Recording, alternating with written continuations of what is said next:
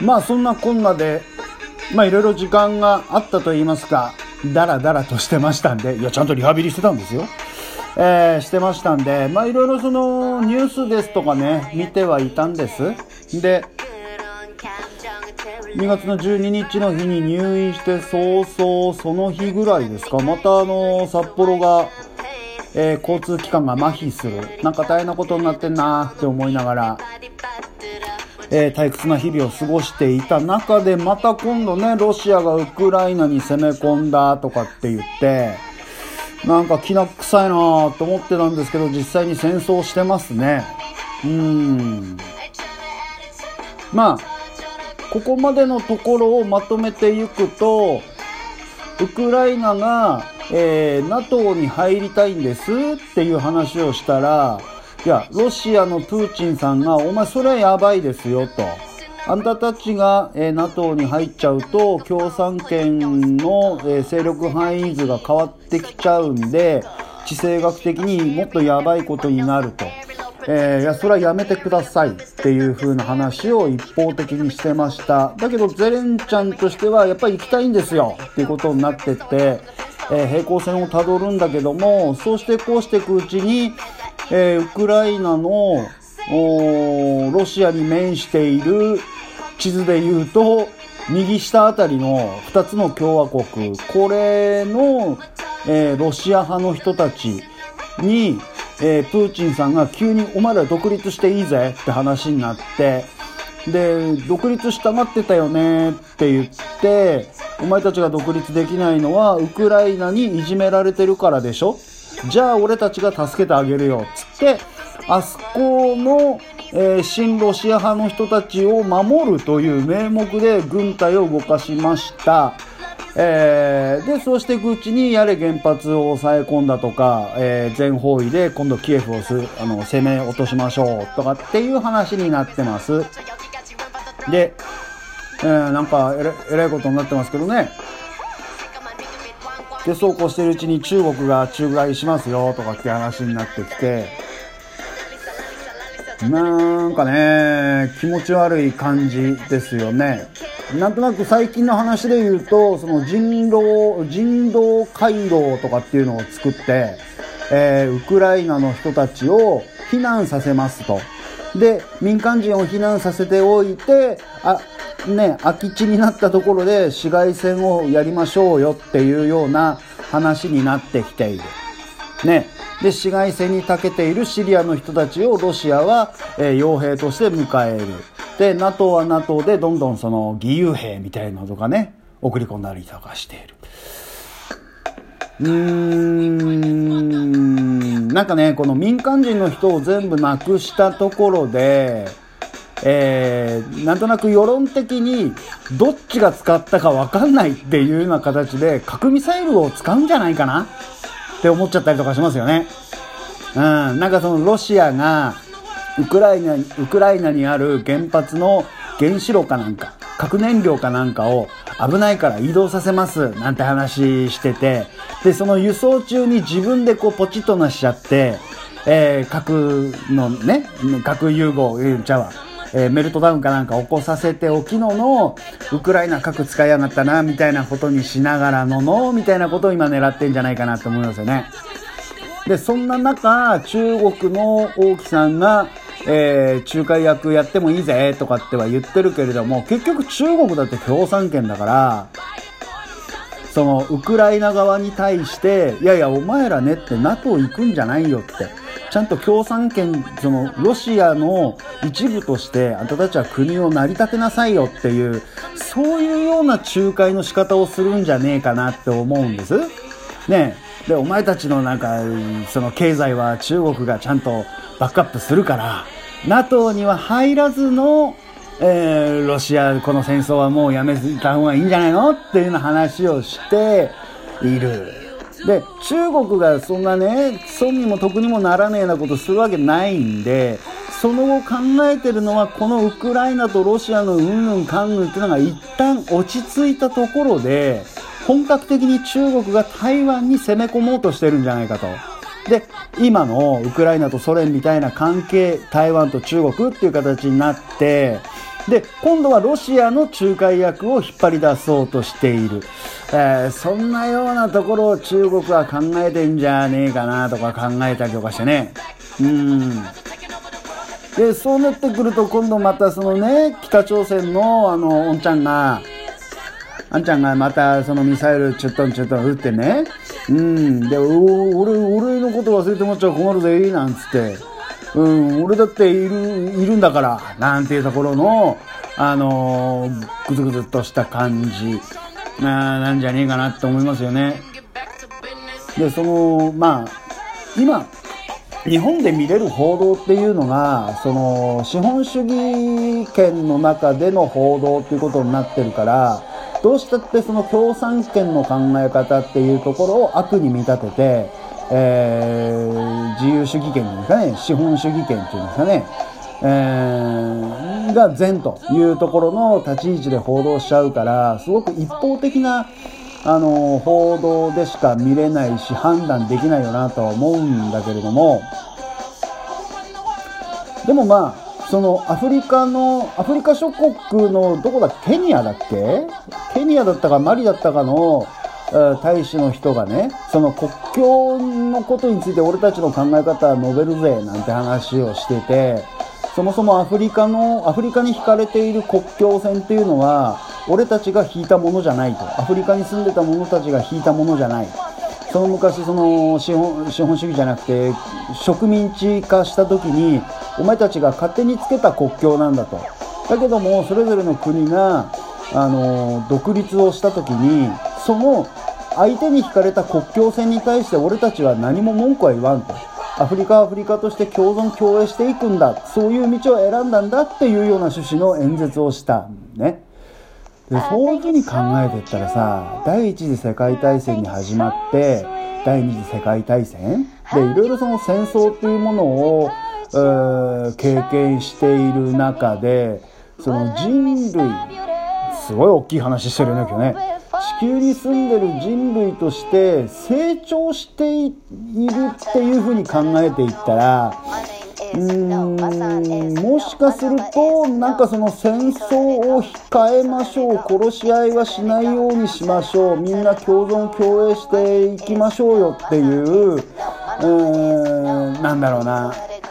本来これから人間が持たなきゃいけない人類が持たなきゃいけない考え方を本当のところで持ってるのはもしかするとアフリカに住んでる人たちなんじゃないかなと。でその今その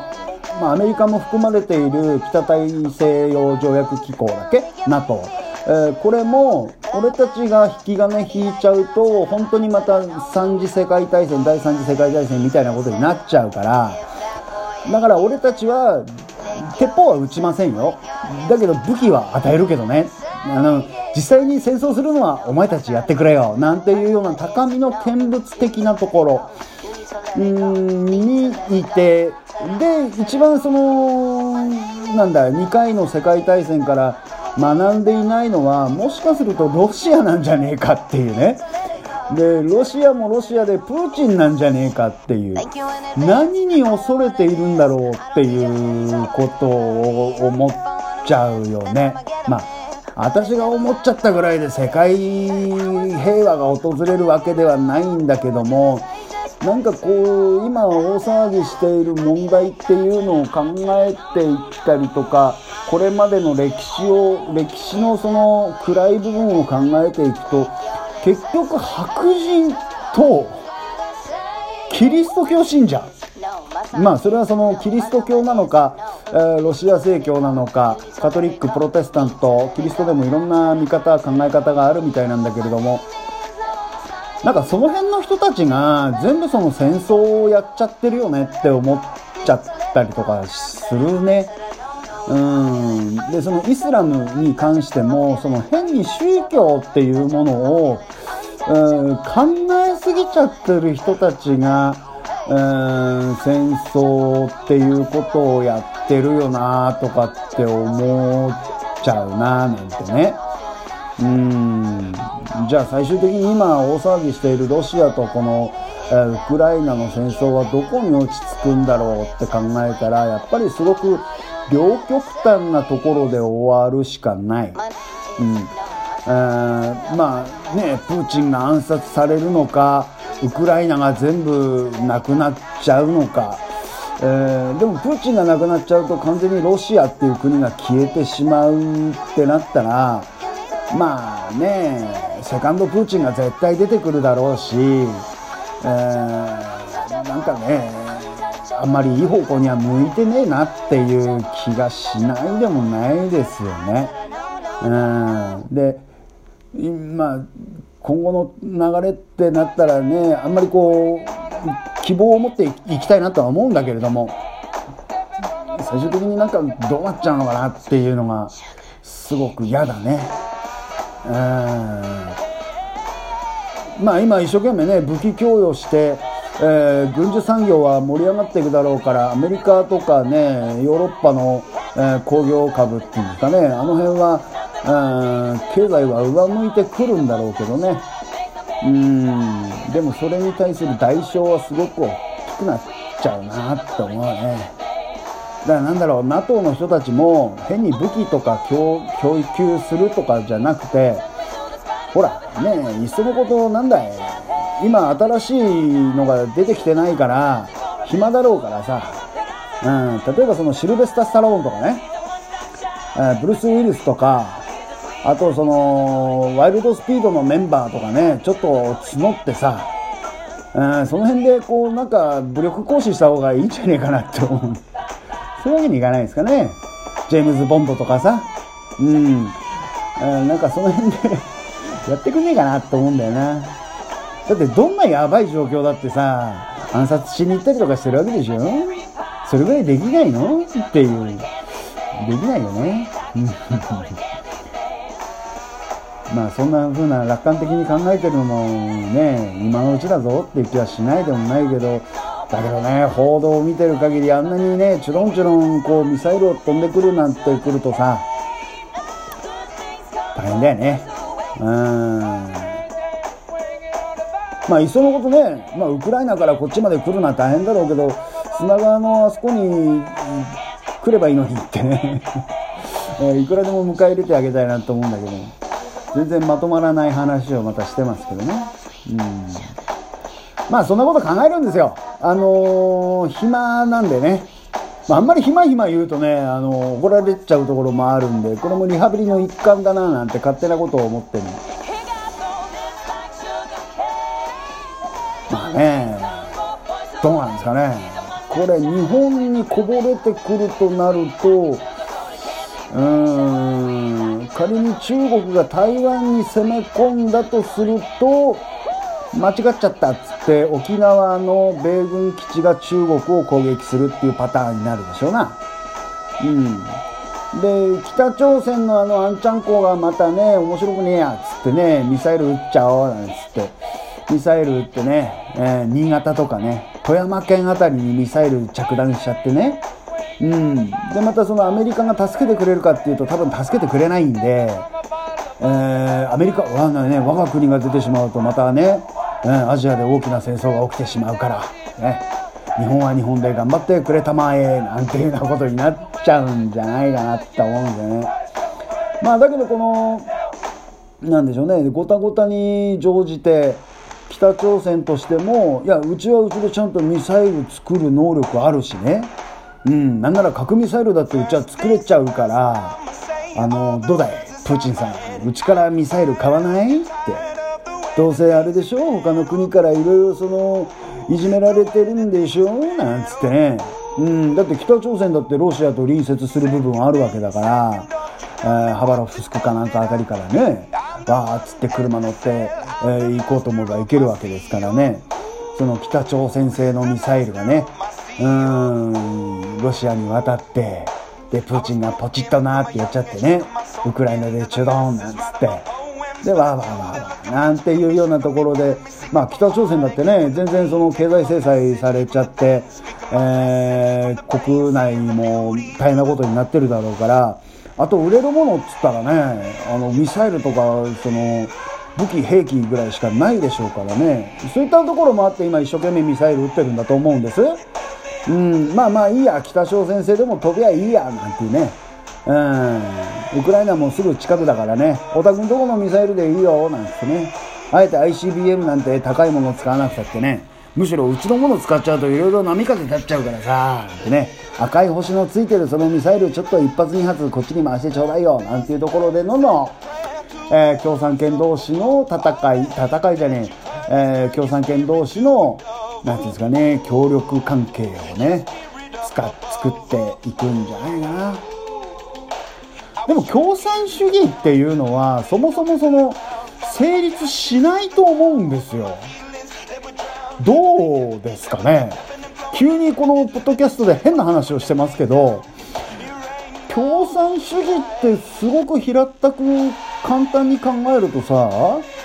その、みんな同じだよっていう話でしょ？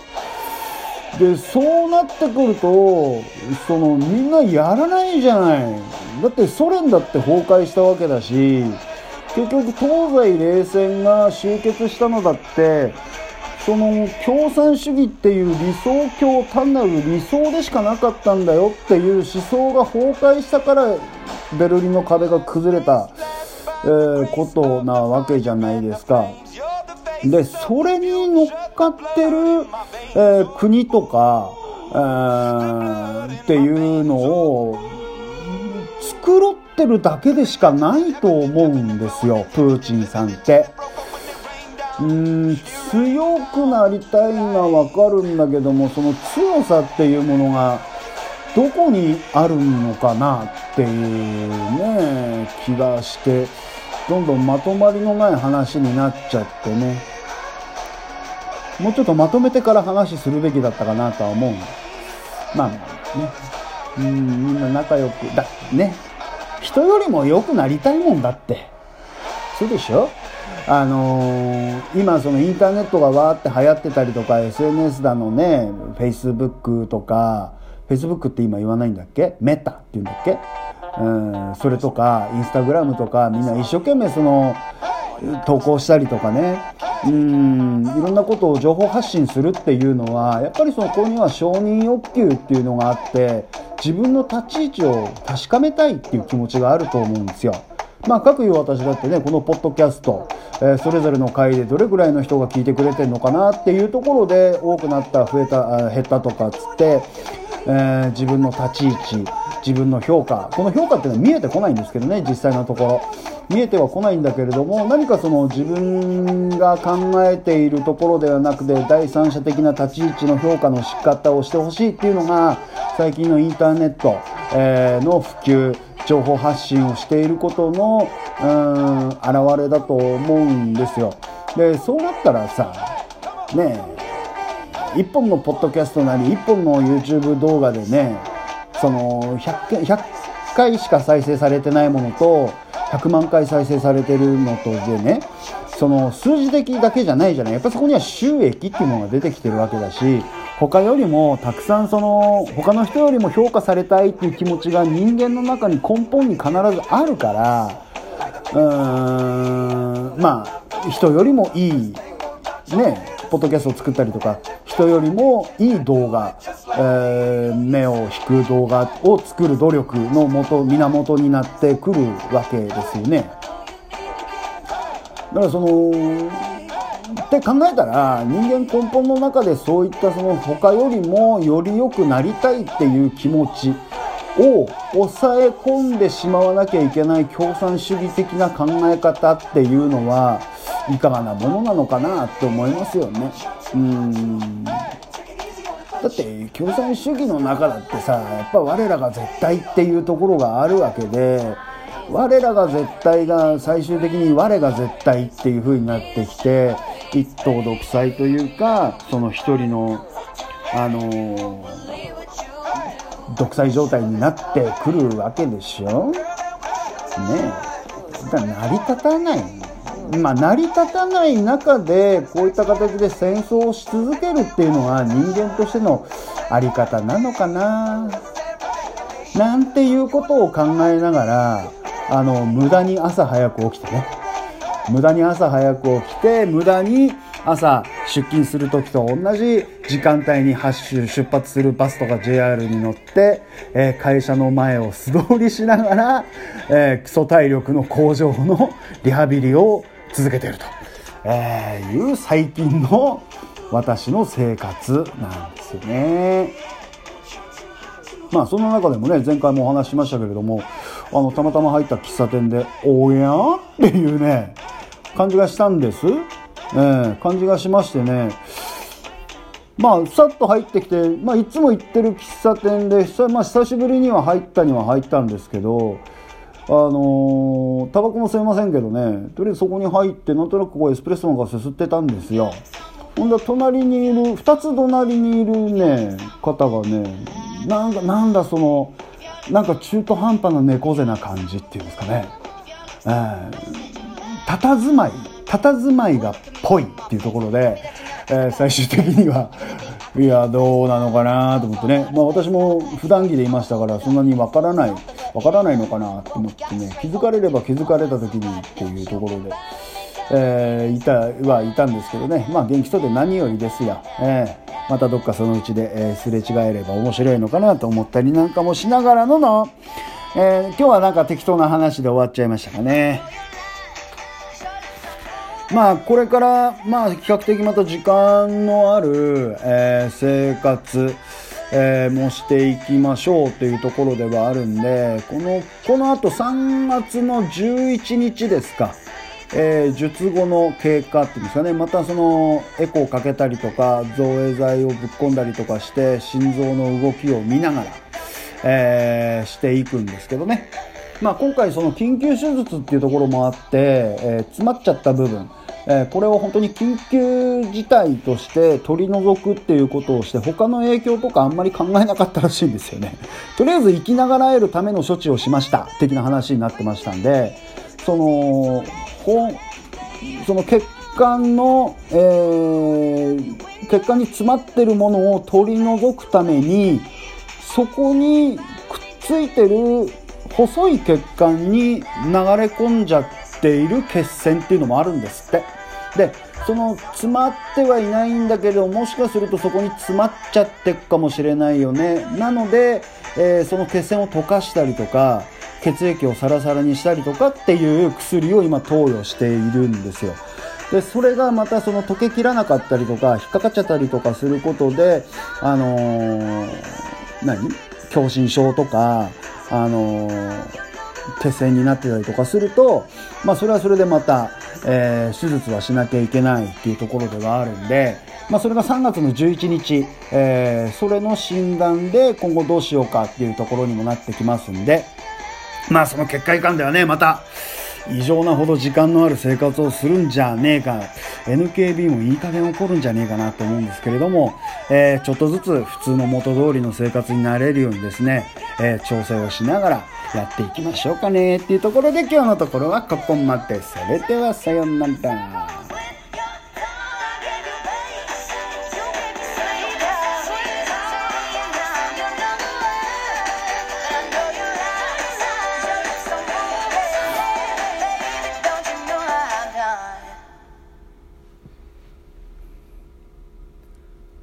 美味しいもの食べた時ってみんなしかめっ面するよね。